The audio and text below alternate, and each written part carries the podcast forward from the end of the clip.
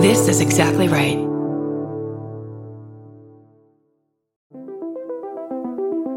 Hi, I'm Erin Welsh. And I'm Erin Allmann Updike, and we're the hosts of This Podcast Will Kill You on Exactly Right.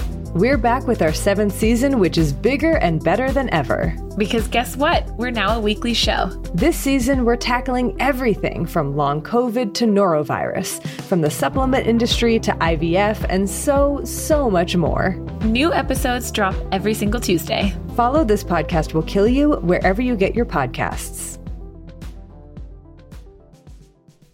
you you you you suffer alone, but you you don't suffer in isolation. You know, there's a passage in the book where the character says, you know, when you when you you start falling out of love with life, people start falling out of love with you. You know, and and you know that's it's real.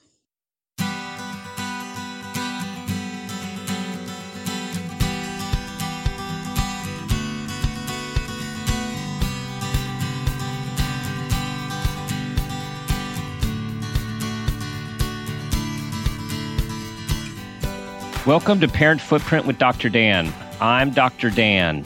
This show is about making the world a more loving, accepting, and compassionate place, one parent, one person, and one child at a time. The key to raising healthy and engaged kids is for us parents to seek the same in our own lives while striving to be the best versions of ourselves each day. No matter who you are or where you came from, with increased awareness, you can be purposeful about leaving a healthy footprint for your children your family, and all those you care about while living your own life to the fullest. Today's show is Male Friendship, Depression, and Grief with our guest, Andrew Cotto.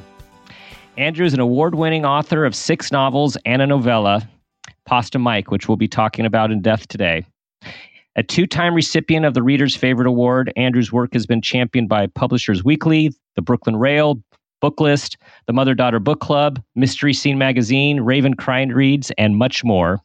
As a journalist, Andrew's a regular contributor to the New York Times, La Cucina Italiana, Brooklyn Magazine, The Good Men Project, and Rachael Ray in Season.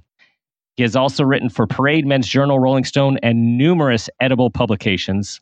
An avid Italophile, Andrew adores all things Italy, especially the food and wine. He also loves book club appearances. Andrew, welcome to the show. Thanks for having me, Dr. Dan. So, I've got all these questions, of course, laid out and things I, I want to so. think about. Um, but I have to say, after finishing Pasta Mike last night, uh, the first thing I want to say is uh, how sorry I am for your profound loss.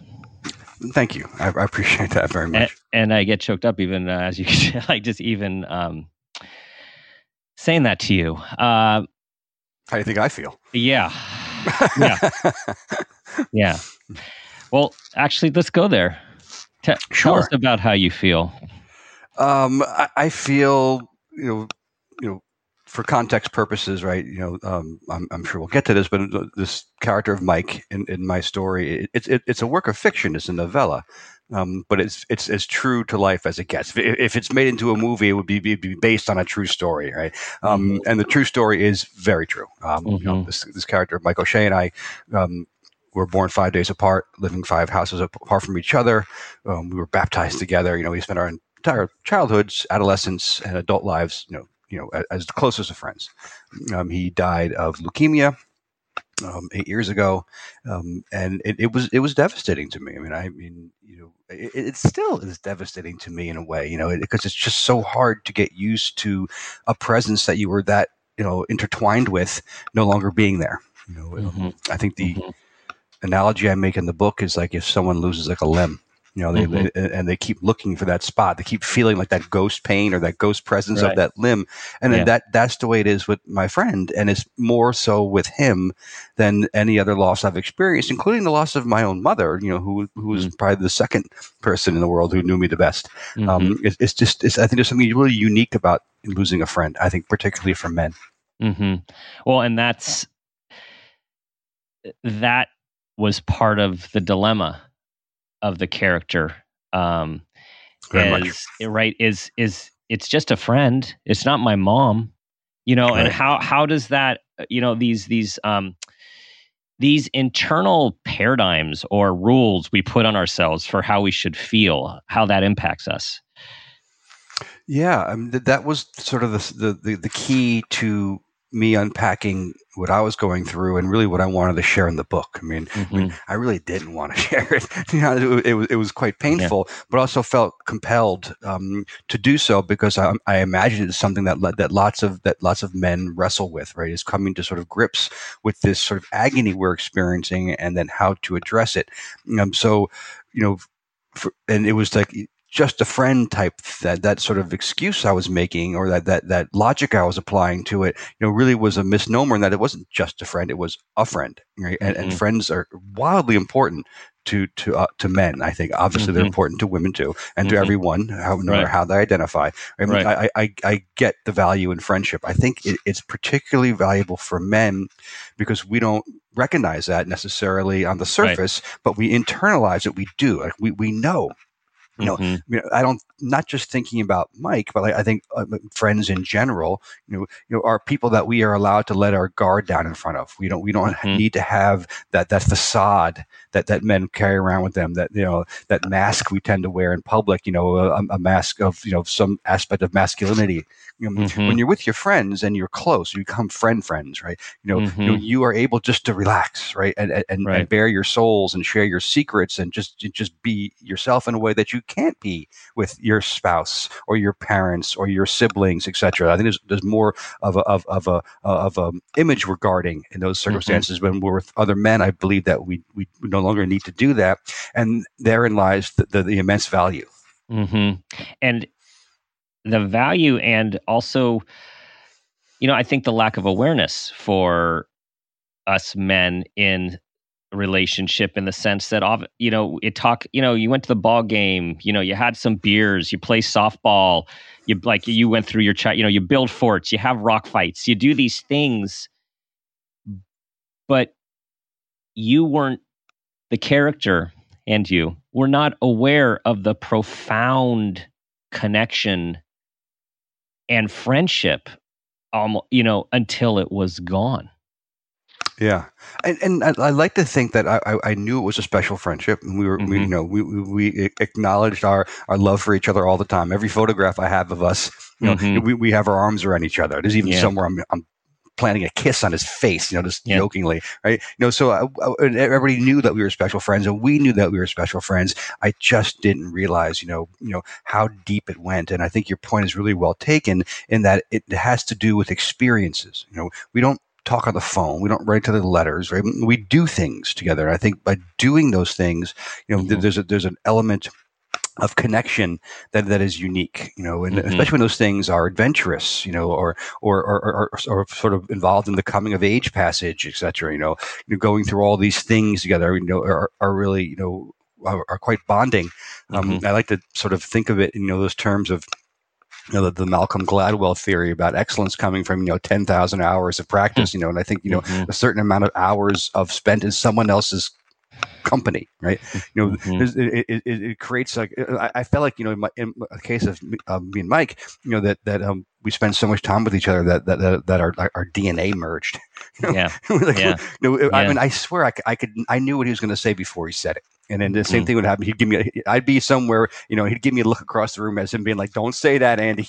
Don't, yeah. he knows what I'm going to do." And it was, yeah. it was crazy. You know, it, it, yeah. it, it, was so. Besides this being, you know, unique, it was so comforting. Mm-hmm. Do you do you think um, men, as a whole, I know this is a grand statement, are becoming more comfortable with sharing? You know, sharing feelings, sharing experience and more than experience, right? Like just sharing about oneself, getting below the surface? Um, I'm not sure. I mean, I, I, I, I know, you know, what you're alluding to. I mean, there's certainly more attention being paid to men's sensitivity and men expressing themselves.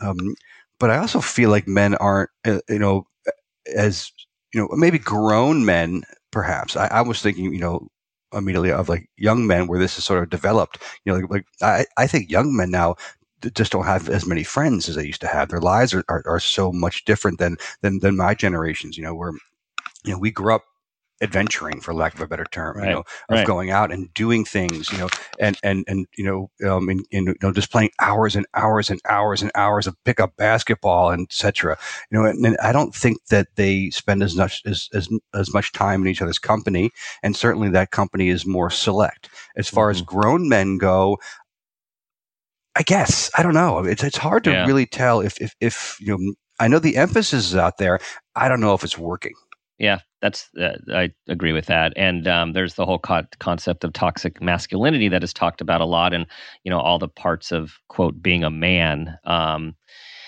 that aren't good for the man or good for those they're in relationship with. And um, you know, I think we just have to keep getting the message out. I mean, there's a, there's a reason. Um, it one of the reasons it's thought that women as a as a subspecies live longer than men is because of their relationships and their ability to express to each other, and um, it would do us men well to seek that as in our own lives. Agreed. I, I'm- I agree. That's why women live longer for and, and other reasons too. Um, I think they probably treat their bodies better than we treat ours um, in many ways. So I think there's a spiritual, emotional side and the physical side. Um, but yeah, I, I back to your point about you know you know toxic masculinity. I, I think there's also you know a, a muzzle on, on men these days too. Like you know don't say the wrong thing, right? Or or you know you know uh, you know be careful with how you express yourself because if you if you're expressing yourself like what you're being encouraged to do, you might step in the wrong pile, right? Mhm, and then then, then mhm. then you're in bigger trouble. So it, it, it's it's it's it's a diff- it's an interesting time for men, you know, Mhm. um, in, in in the public sphere at least, you know, about what we what what is acceptable, what is not, you know. And I, I certainly come across plenty of men who I, I feel like you know are, are living 20 years ago with the way they Yeah. you know the language they use and the way they behave. I also Mhm. see men who are so careful you know, Right. and so sensitive about you know you know the impression that they might give and the way they speak that that, that, that they're no fun to hang out with. yeah, yeah. That even happens in New York, huh? yeah. Can you believe it? I mean, not with my friends, but yeah. yeah. Grief. Oof. Yeah. Um, you've described grief um, through the character in your book, um, and it was painful. Like it was, it was, it was painful. I also have to say, um, I completely lost sight that it was a novella as I was reading it. Like I was, I was, I was. This was, it was real, totally real. Um, that was you. Uh, Mike was Mike in all the details and um, the grief was real the pain was real like how do you put words i mean you did in the book but it's also the question is like how, can you put words to that feeling Well, I guess if if I wasn't a writer, I, I would have a harder time with it. And even though I am a writer, I you know you know it was it was really difficult, and I, I was you know part of what I alluded to before about feeling sort of compelled to tell the story was I know that it's not easy to put words to these things. It's not easy for for for people, and I think men in particular, to explain what this feels like. So you know part of my motivation was was was being you know you know a, a- a conscious contributor to you know the, awareness part. So you know, I, I sort of fought through the difficulties of it, um, and you know, tried to be as articulate as possible about it, but also as relatable. I, mean, I didn't want to Mhm. you know over intellectualize it or, Right. or, or or try and get too poetic about it. I just wanted to explain what it felt like, you know, instead of just Mhm. you know you know sort of you know I wanted to show the character of Andy, you know, um, really suffering. Um, Yeah. And you know, I, it, it, it was hard to do, but it was also it was, it was it's a lot easier than living it. that's, Yeah. that's for sure. yeah is is that sidebar here is that was there ever a time that you thought about doing uh, a memoir as opposed to fiction Yeah, the original concept actually was a memoir. I was going to call it Mm-hmm. Mike O'Shea, a memoir. And I thought that Mhm. would have been such a great, catchy title, like a, a memoir about someone else. Um, Yeah. And it was um, going to be about our friendships. And, I, and that's what I began to do. And it was just too overwhelming from a content standpoint. I mean, you know, Yeah, a memoir yeah. is a form of biography. And I'd have to cover both of our lives, you know, and be true to his family and his siblings and his loved ones and his girlfriends and his wife and his children and you know his friends growing up and et cetera, et cetera, et cetera. And at the same time being true to mine. And I, I just found it overwhelming, especially because Mike Yeah. is a really enormous figure. And I don't know if I Mhm. was able to convey that. But You like, were, you know, you were, you he, yeah. he he he's a special human being who knew Mhm. you know in in real life you know two thousand people came to his wake. I mean he was he was a hero. You know, Mhm. um, and so I I just didn't feel I was up to the task Yeah. of truly you know reflecting on his life. So what, what I did, and this device hit me in the middle of the night. It, it changed you know, this whole project hmm because I was struggling. Um, Yeah. Was to just take me and him. The two, I care about most in this book, and Yeah. take us out of our real lives and plunk us down um, somewhere fictional. So I did that. So I, I lifted us from our actual hometown of Glen Rock, New Jersey, which is in Bergen County, just over the George Washington Bridge, and dropped us down in a neighborhood in Queens, which is pretty similar, you know, demographically. hmm Yeah, I had you. I had you in Queens and Brooklyn. You're in my head there. So I, Yeah. um, yeah, with the with with the, the fiction, you could you could you didn't have to. Yeah, that would be completely overwhelming to think about everything that you said.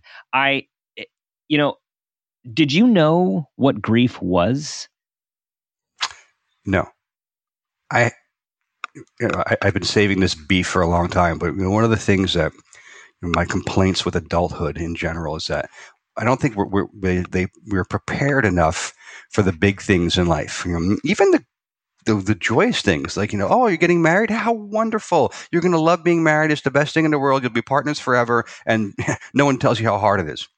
Oh you're going to have a kid? Oh you're going to love parenting. You're going to be the Yeah. best dad. You're going to be so good. And no one told you how hard it's going to be You know, death you know people you know I, I Mhm. Don't understand why we, we don't all get like you know you know YouTube channels dedicated to teaching us about death or something because it, it's so hard to deal with you know as I mentioned before, you know, and I would say loss in general, but death in particular. You know, I my mother died a few years for Mike. You know, and, and you know, I'd once written that the two people in the world who knew me the best and loved me regardless were my mother and Mike. You know, they're my two favorite people.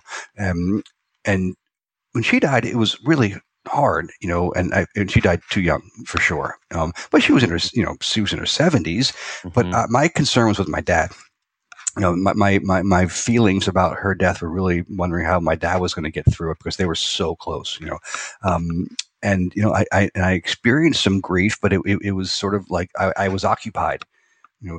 Um, when when Mike passed, you know, it, it, it was a different sort of experience. Like I just couldn't hide from it, you know. And you know, for me, as I mentioned in the book, you know, it, it is you know that relentlessness of the memory. You know, you know how many times a day, you know, I would think about Mike. You know, and every time I thought about him, it just bummed me out. You know, that's that's that's Yeah. a kind way of saying it, right? Understatement. you, yeah. you know, know, um, and, and it just wouldn't go away. You know, I Mhm. just, you know, it just kept coming back. And then, you know, there's a watershed moment in the book where the character gets some really good news, right? And the character Mhm. of Andy, and he, Mhm. you know, he instinctively reaches for his phone to call Mike and rings him up, you know, and sees his name on the on the on the ringer, you know, and, and you know, collapses. You know, Mhm. some, something similar to that happened to me. I mean, I Mm. won't share that anecdote with you, but Yeah. um, you know, it, it's better in the in the fictionalized version. Yeah. But you know, th- th- th- that part of the grief, you know, that and and you know, my complaint again about you know not being prepared for it is that you get all this, you know, advice when something like this happens from people like oh you'll get used to it. You'll go through these phases of grief. And then you'll you'll live you'll learn to live you know um, and there'll be a new normal and all these you know all these sort of you know colloquialisms um, that are thrown at you. And and I I, I just wanted to bang my head against the wall and people would take me aside because I'm like no it's, I, I'm not seeing it like this you know you know you can tell me that I'll get used to the new normal you know but like really when what what would have been helpful to know if you were prepared you know so, so if you were prepared and how we can be prepared ourselves and then prepare, prepare our children for life I, I would not undersell it. I, I would say this is going to be brutal, right? Mhm. it- it's going to hurt.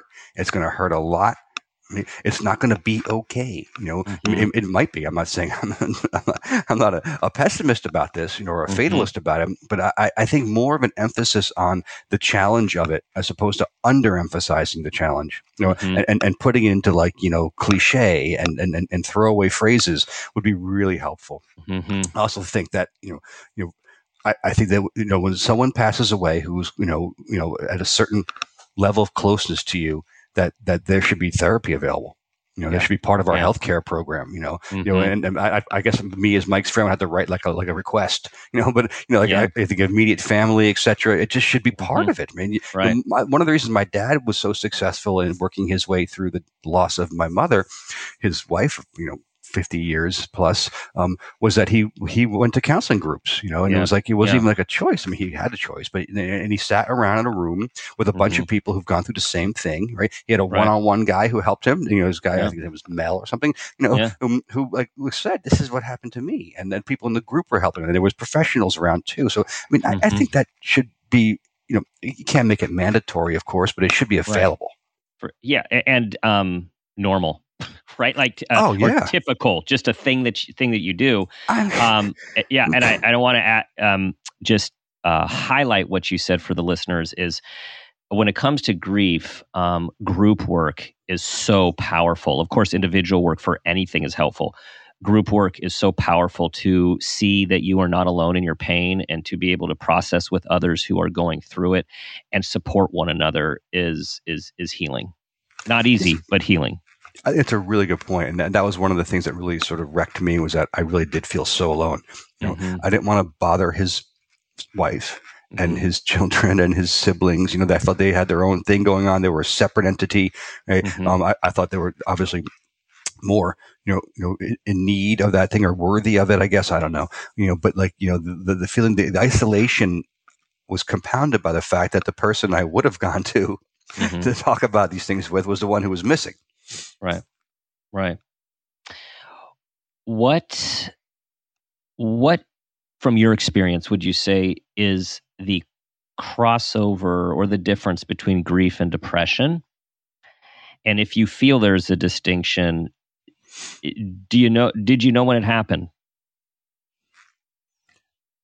I, I, I think the depression comes in when the grief just becomes so unrelenting. So I, I don't I don't know. There's a crossover. I think there's probably um, uh, a symbiosis between them, Mhm. where I, I, I got depressed by the fact that I kept feeling grief and it wasn't going away, and it was it was it was changing who I was. You know, in the book, the character says that you know he could feel himself start to become less Right. Mhm. and you know that is certainly something that that I, I became aware of, and that really bummed me out too. I'm using good language for a family show here, Yeah. um, yeah. but you know it it it it, became so exhausting. I, I think I, I, I'm speaking as someone who only has their own experience and no training in in, in, in, in mental health, but I feel like depression is, is sort of a form of exhaustion with Mhm. sorrow Mhm. and coping. Yeah, and, and um, you know, there's been a lot of talk about it just within the field of psychology and with the in the diagnostic labels and the diagnostic manual is, you know, how long is you know pathologizing grief first of all one is to have it actually be a diagnosis when many people like it's a natural occurrence to losing someone you love and care about. Is that Right. actually a medical diagnosis? So there's there's that whole aspect. Um, and then timelines. You know like there is no timeline for grief um, people grieve differently. Some people don't shed a tear until a year later when their cat dies and they can't get off the floor. You know i mean Right. there's so many different ways um, that this happens. And then depression the thought of depression as you're saying it's just it's more and it's too much. And then you have all of those really grief symptoms maybe on steroids. Mhm. um, right? It's like it, there's similar symptoms. You do, like you don't have pleasure. Your um, your mood is low. You have trouble concentrating. You might have sleep and appetite problems um, even depressive thoughts. Um, that Mhm. happens all in grief and that those are the symptoms of depression. Yeah, I mean they they they certainly work together, you know, and Yeah. you know, um, you know, but I, I understand, you know, obviously you have to have grief first, right? Um, you know, but you know, yeah, the, you know, differentiating them would, would is, you know, I, I don't even know why. Yeah, yeah. Um, I guess the way in my uh, my psychology cap. Yeah, I mean that's a good question. I'm thinking like, why? My psychology cap, trying to help people understand and be aware of how they're feeling and what would be a natural way to feel.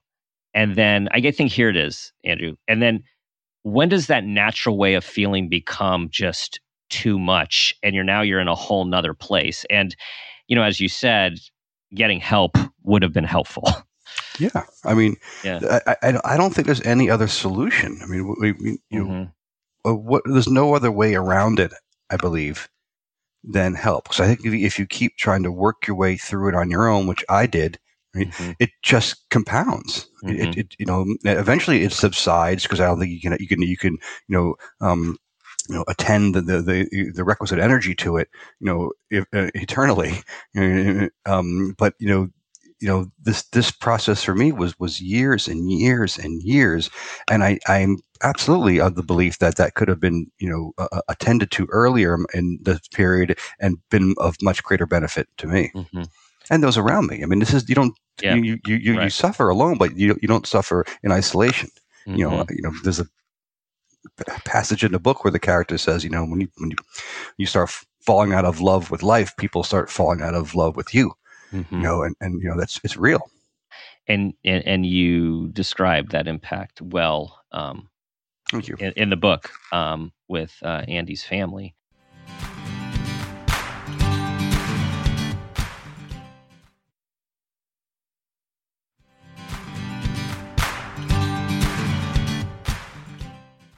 Did you end up going to therapy? No, I, I, I, I, didn't, you know, and, and wow. believe me, I wish I had. And I, mm-hmm. you know, mm-hmm. I, I advocate for therapy. You know, I, I taught as a professor for 15 years and my students, you know, millennials at first and then Gen Z were very open about mental health, etc. And I, w- I always tried to be as open with them as possible and said, like, you know, we, why don't we all have therapists and we all have medical doctors, right? Some guys check out my mm-hmm. cholesterol every other year or whatever, you know, um, and my blood pressure. Why isn't someone checking in on my mental health? So I was trying to, you know, help them understand, you know, how, how not just normal it should be, but how necessary it is. And mm-hmm. then I'm a mm-hmm. hypocrite because I, I, I was, I was in such a situation and I just, my rationale, I think, is, is partially rooted in the the age, the age old practice of men not getting help or people in general, but men in particular. Right. You know, how do I go about getting a therapist? What, what, what do I do? Right. Mm-hmm. Um, you know, um, and then just my denial about you know what it what I was enduring, and and you know it, it it's a it's a massive regret of mine because I'm pretty sure my life would have ended up differently. Mm as you say, it's such common sense. You know, we go to our annual physical. Like, how about an annual wellness mental health checkup? Like one a year. That should be 30, weekly. 30, Forget 30, annual. Yeah, yeah, should yeah, be weekly. Yeah. You know? yeah, I'm just, you know, like what's possible in the insurance system? Like one half hour appointment a year. Come on, something. Yeah. I mean, they would never get me off the couch. It was only once a year, but yes, I mean, I mean, I can't believe that we don't we don't, we don't build this into the program because it, it would affect our physical health in such a way. If I'm an insurance company, I'd want people getting therapy. Right? Yeah. It's going to keep them out of the the MD's office. Right. Right. Right. Um. Also, Andy. Um. You know, Andy was dealing the best way that Andy could deal. I mean, Andy was having uh, medicinal medicinal martinis, right, as yeah. a way as a way to cope. And you know, we know that drinking um, is a common way to go numb, at least temporarily. Um, but there's a fine line between having a few drinks and then using it to cope and go numb, or maybe it's not so fine. Uh, yeah, I don't know. I don't know how, what the contour of that line is, but yeah, it's definitely there, and and you know, it, it, is. You know, I, I, I get it. I mean, I was, you know, that that part was very true. I, I was absolutely, mm-hmm. you know, succoring myself with with alcohol. Um, you know, the uh, medicinal martini is a nice little phrase, but you know, it, it's still vodka in a glass, right? Um, and I, I, I, I, get it. I mean, I, I was always I, I enjoy alcohol. I drink tons. Of, I'm a Italiophile. I drink tons yeah, of wine. Yeah, we're gonna get to the know. wine part. Yeah. Exactly. Oh, good, good, good. Yeah, yeah, yeah. Um, you know, and a big part of my life with Mike was us drinking together. We were we were we were, we were a great pair in that respect. Um, but I, I never drank, you know, like I did, you know, you know, in my life um, prior to that point. You know, where it Mhm. was it was you know it, it, it was just so consistent and you know and you know it, and and I get the reason it, it made the pain go away. And then this, this Mhm. sounds like just an excuse, but it Right. really did. Right? It, it was it was such a you know such a you know insidious little you know practice. You know, I don't know who invented alcohol. You know, but you know that that idea of what it does to the, the feeling we have as human beings is why it, it's it's persisted and why people drink all over the world. You know, besides the enjoy, you know, the, you know, there's that there's that you know one shade of it where it's like woohoo, you know, let's Yep. let's do the Charleston, and there's another part where it's like you know it is just helping you numb. Mm-hmm. Mm-hmm. Yeah. Did that was there a, a- an awakening with that part of your life or was it slow and gradual? Um Yeah, I, I didn't have you know I didn't crash my car into a tree or anything like that. Mhm. Um, thankfully, um, Yeah. you know, and and I think I behaved fairly responsibly for the most part. Um, Mhm. But no, there wasn't there wasn't any sort of enlightening moment. I just I just got tired of being tired. I think. yeah. Um, Yeah. Food and wine. Yes. Actually, actually, okay. I'm gonna. This is the precursor question, so we might have to hold off, or it might go straight into that. Which is, um, what positive coping mechanisms did you ultimately find? exercise. I mean, exercise is, you know, it has because of this. Exercise has become a, a regular part of my routine, and I, I, I care less about, you know, how big my biceps are, you know, I, I or how fast I can run X amount of miles. You know, it, it is that that release that comes from exercise that is such a mental benefit. Has such a mental benefit, I should say. I mean, I just, you know, I, I'm noticeably in a different mood after I exercise um, than before. Um, it also happens to be something that Mike was really proficient Yes. in. He's huge. He's a Yeah. know, bodybuilder and a you know a weightlifting champion. Um, and you know, so he loved working out like no one Yeah. ever met. Um, and so when I was when I work out, I, I, I, I, he's with me. Yeah. He's always making me do more reps, and he's always you know giving me a hard time, and he's always encouraging me. So there's that that that sort of uh, ability to to join him, um, but it's also what it really most most importantly what it does to my to my head, for lack of a Mhm. better term. And uh, I resonated with that as well when Mike was telling you in the book about it's not just about physical; it's about you know emotional and spiritual. And my running in the morning is purely for mental health. Like it's Yeah. it's the the physical parts the byproduct. You know, the second feels secondary. Yeah. Yeah, and I, I, I wish there was more emphasis on that because, you know, I mean, it, it, it is something we can do that everyone can do, right? Mhm. If it's just walking, right? You know, um, you know, it is it, it, it is great medicine. So, anyone who's um, one of the things to try to achieve when one has experienced profound grief is to find meaning again, right? And to to be able to re-engage and to have a life after. Um, this was my question. Does food and wine have anything to do with that process for you? Yeah, absolutely. You know, I, I, I always love food. Um, and I'm a food, I'm a food writer in part. Even my novels have food in them, not just Mhm. Pasta Mike. I mean, actually, Yeah. Pasta Mike has food in the title, but you know, there's Yeah. probably more f- actual cooking and eating and enjoying of food in in the, the previous books, including especially the two that are set in Italy. Um, I'm Mhm. a Italophile, as mentioned. I, I've always loved eating and drinking. It's been one of my favorite things in life. It's one of the things I did, I did with Mike. More than you know, we didn't play golf together we, on occasion, but you know, Yeah, we yeah. wanted to eat. That was our Yeah. thing, and that's what I do with most of my my dear friends. Um, it's one of my favorite things to do. But you know, since this experience, my appreciation for it and, and the value of it has, has really um, resonated. And I've, I've, you know, I do believe that food and wine, you know, are great sources of, of wellness, of, of mental wellness, because you know, you know, there's there's so many components of it. But you know, at the end of the day, I feel like you know, when you are sitting around the table with people that you care about, you're at church. You know, you're Mhm. communing with them Mhm. and you know those are the moments when I realize that I'm the most happy.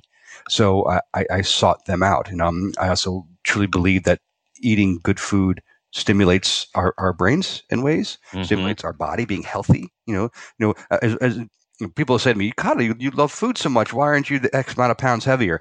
And I say because I, I, I carefully choose what I eat, you know, and I Mm. choose the right quantities so I feel good too, you know. And you know, and yes, part of it's like, hey, I, I'm, I'm in good shape, fine. You know, there's there's that sort of ego boost thing, but it, it, it's the I, I think truly there's a mental health connection between the quality of food we put in our bodies right and, and and the feeling we have you know going through our, our daily lives you know we, our digestion our moods right um, our our energy etc so you know i'm actually in the in the process of creating a proposal which i'm really late about doing um, for a nonfiction book called eat drink be healthy Ah.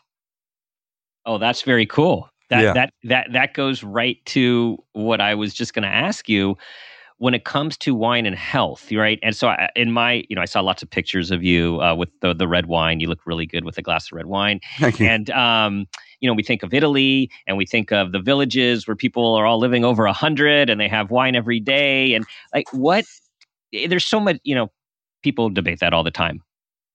From your perspective and from what you know, how is wine healthy? And and how do you see drinking in that in that in that context?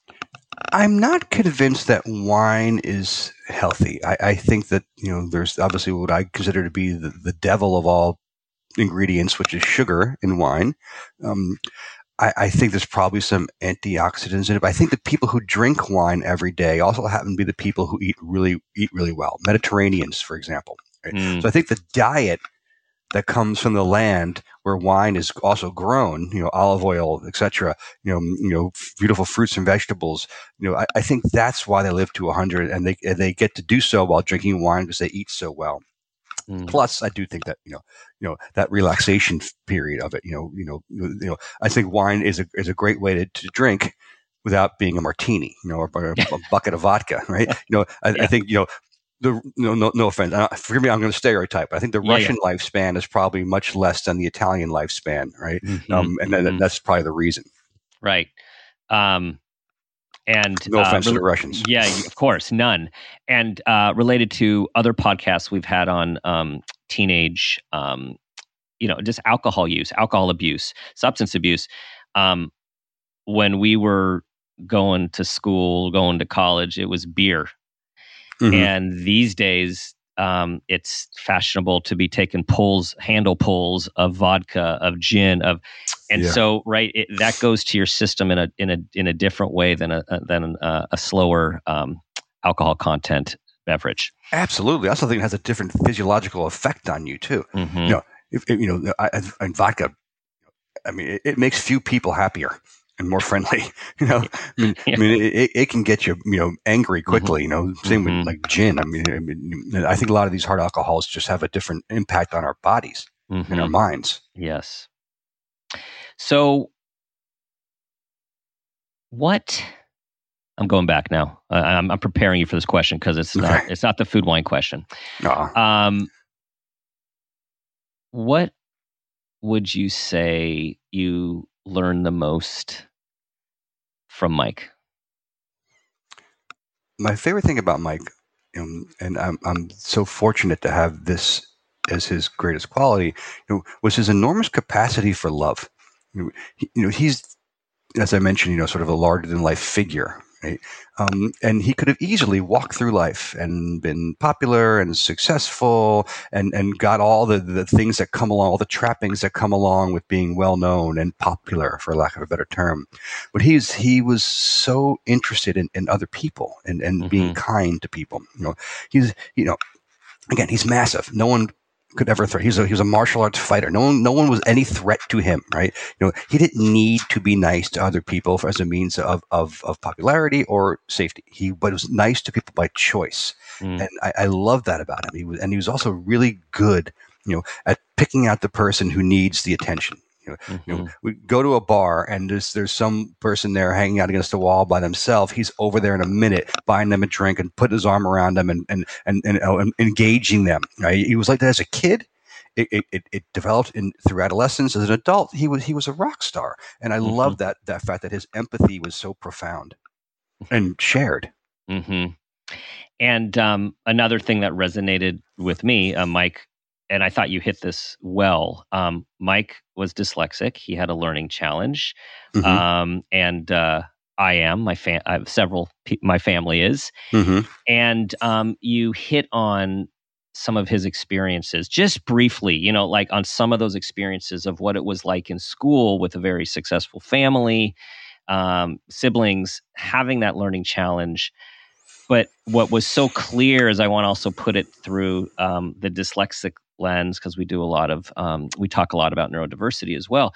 Is Mike had so many strengths, man. He read a room, he read people, he was most emotionally in tune, right? I mean, it was like he seemed he had this like this relational gift, as you describe. hmm Yeah, the, the the the dyslexia part of his life is also um, important to. It's also, it's also important to recognize while talking about it this was in the '70s when we didn't diagnose dyslexia. I mean, forgive me for saying this. I'm, I'm probably going to get in trouble, but people just called him stupid.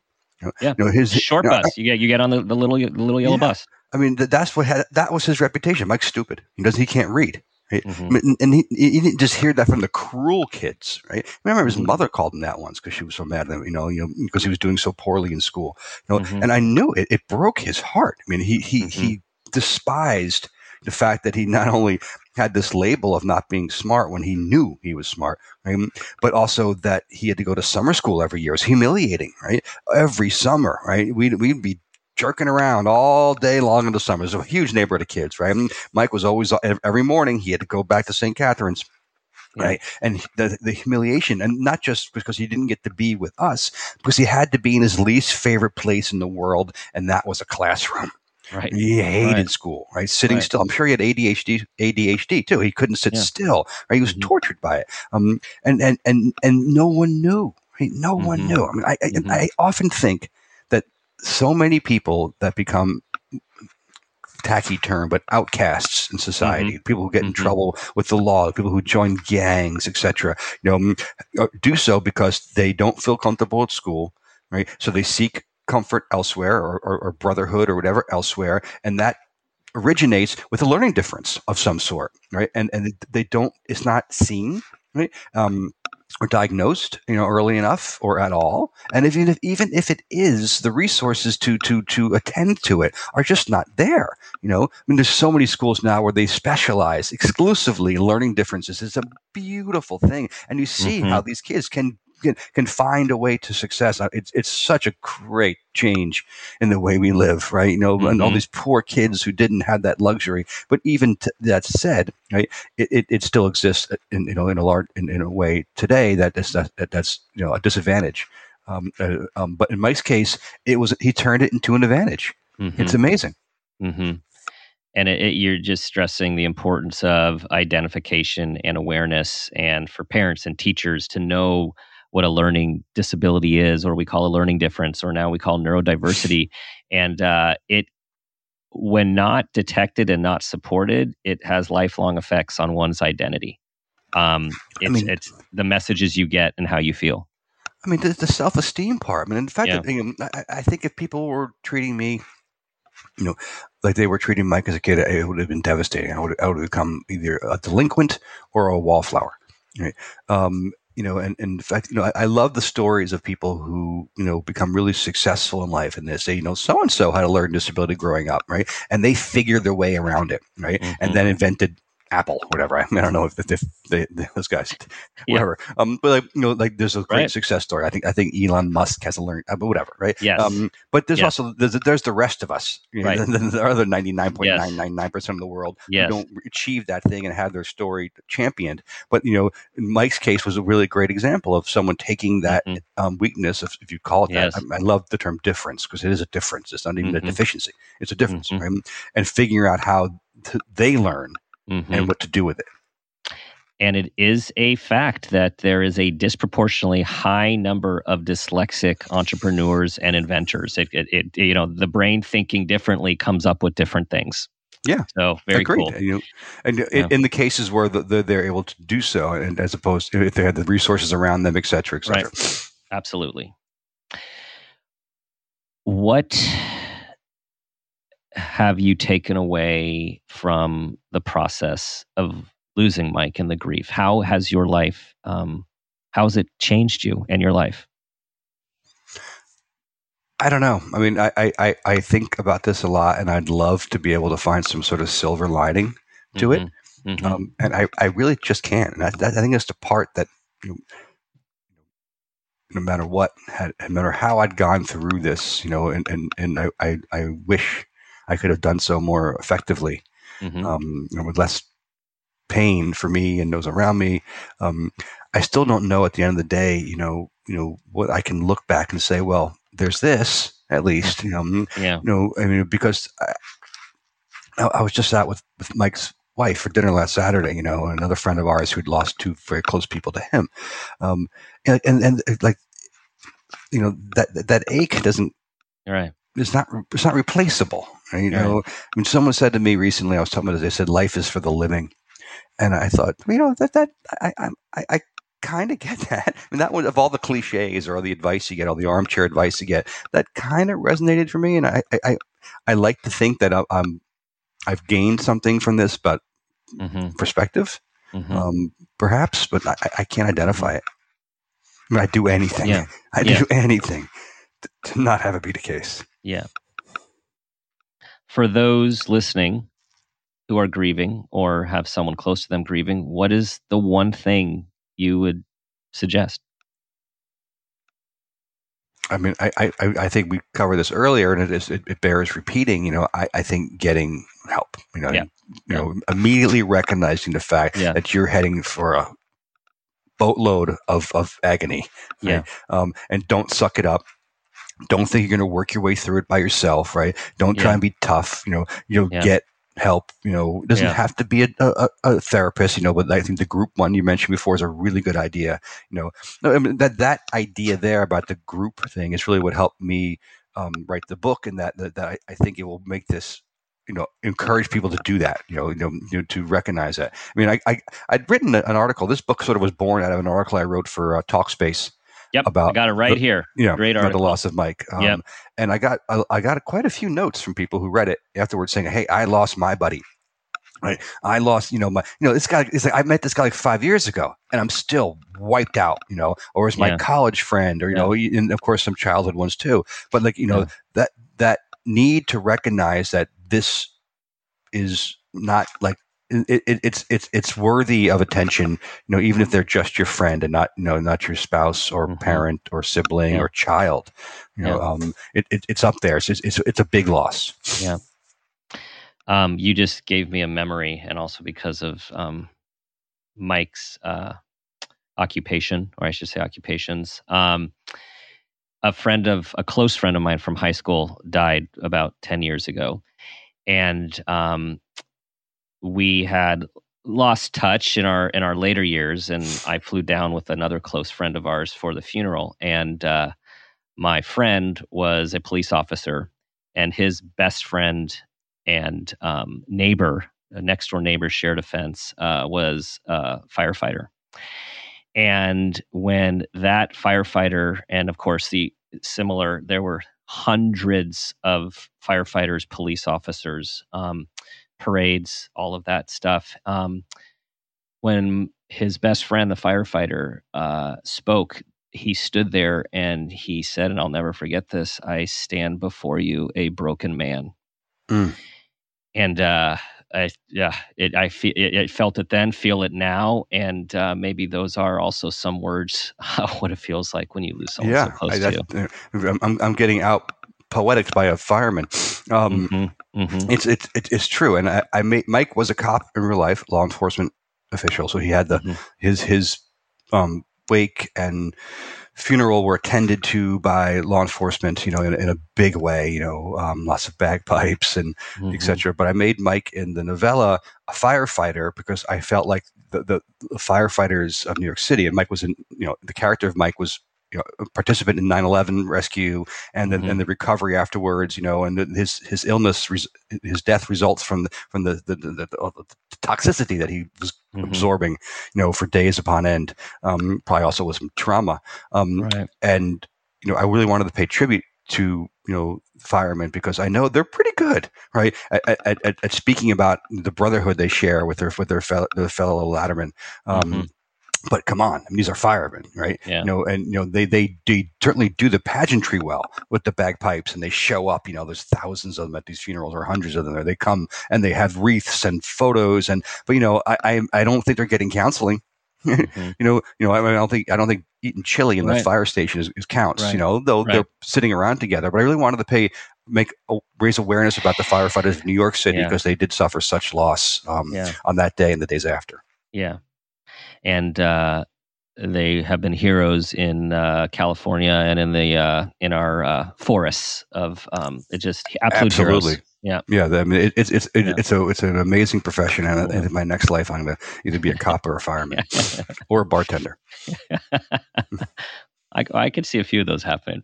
Um, all right, we're about to, we're about to go the parent footprint moment question, but I have to share this um, this meme. Something you said about uh, you know, could we just get educated about adulthood matters, like um, you know, about getting married and about um, marriage and about parenting. You know, Mhm. um, so so here's a meme I'll I'll share that she sent me yesterday.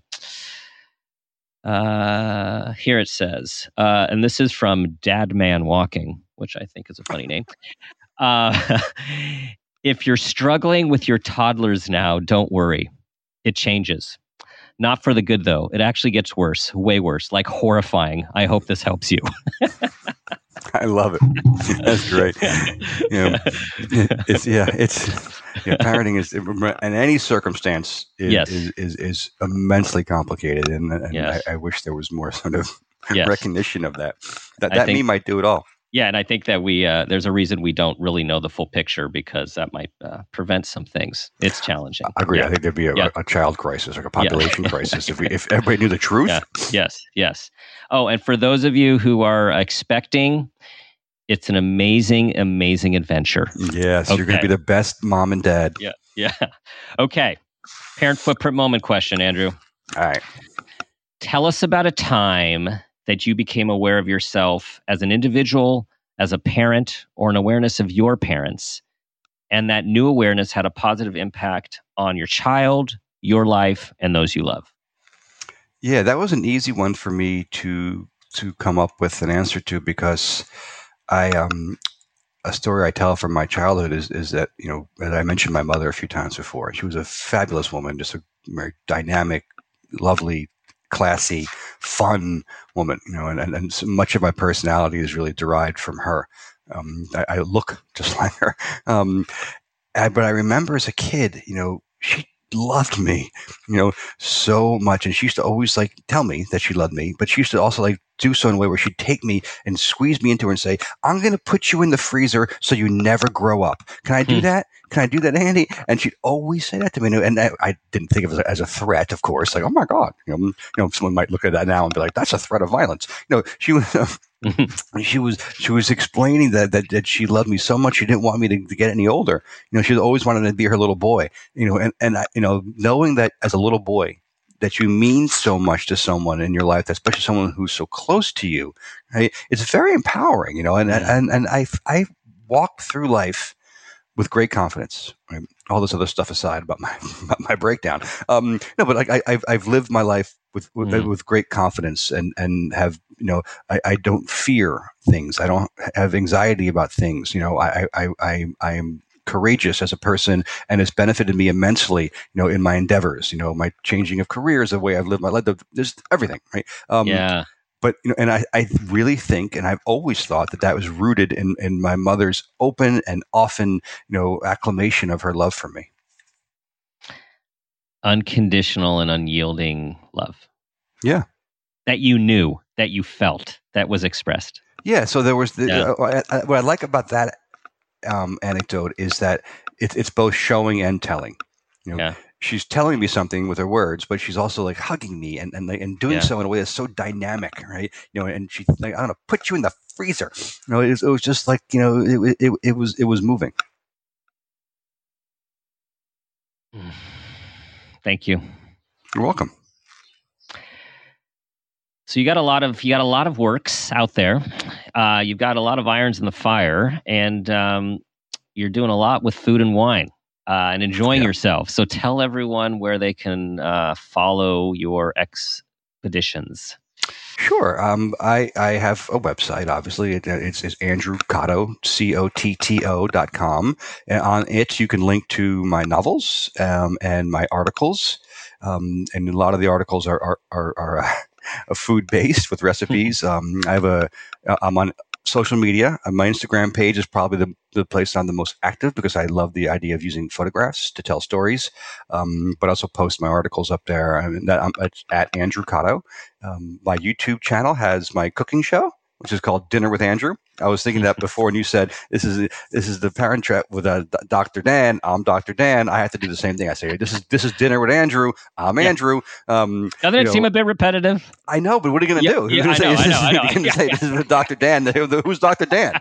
right? I mean, I, I, think you can assume you're Dr. Dan, yeah, right? But you might not be, right? Uh, I, that's um, so I have, I, have, this there's this fledgling cooking show on there with my buddy uh, Daniel Paterna, the creative director here in New York, my neighbor and friend, and we I do Italian cooking demonstrations um, with lots of humor. I mean, hmm. last time I dropped a, a, frittata on the floor, you know, trying to flip it. I was, you know. so yeah. there's all that. Um, and yeah, I mean, I love hearing from readers. Um, I expect I'll hear from a lot of readers when when Pasta Mike comes out. So I'm happy yes. to sort of you know yeah. chat and and and, yeah. and and you know share if I can and be of help. I think the book itself does the work that, that I intended to do. But I, I'm, I'm always happy to talk to people and go to book clubs, and you know, you know, I love. I'm, I'm probably the most extroverted writer I've ever met. I love I love people.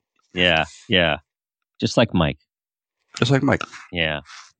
Well, thank you for sharing uh, yourself with us and uh, for writing Pasta Mike. It, uh, it, it had an impact on me, and I'll tell everyone that um, it's you quickly are part of the story. Um, and it's one of those things that you want to know the whole story, and uh, you just keep reading until you do. Thank you. So, everyone, that concludes our meaningful episode for today. We appreciate your support of this show with your five star reviews. Please send this episode to anyone who you think will benefit. And um, we are always enjoying people becoming part of our community do your best to be that person that you would like your child to become. Model it, show it, do it, speak it. And as always, ask yourself the guiding question what footprint do you want to leave?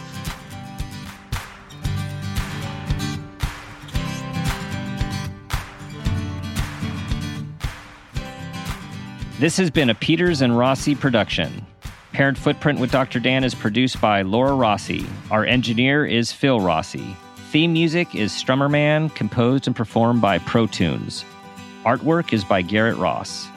Follow us on Instagram and Facebook at Parent Footprint Podcast and on Twitter at Dr. Dan Peters. If you are an advertiser interested in advertising on our show, go to midroll.com forward slash ads. For more information, go to exactlyrightmedia.com. Listen, subscribe, and leave us a review on Apple Podcasts, Stitcher, or wherever you get your podcasts. And if you want more of Parent Footprint with Dr. Dan, check out our bonus episode.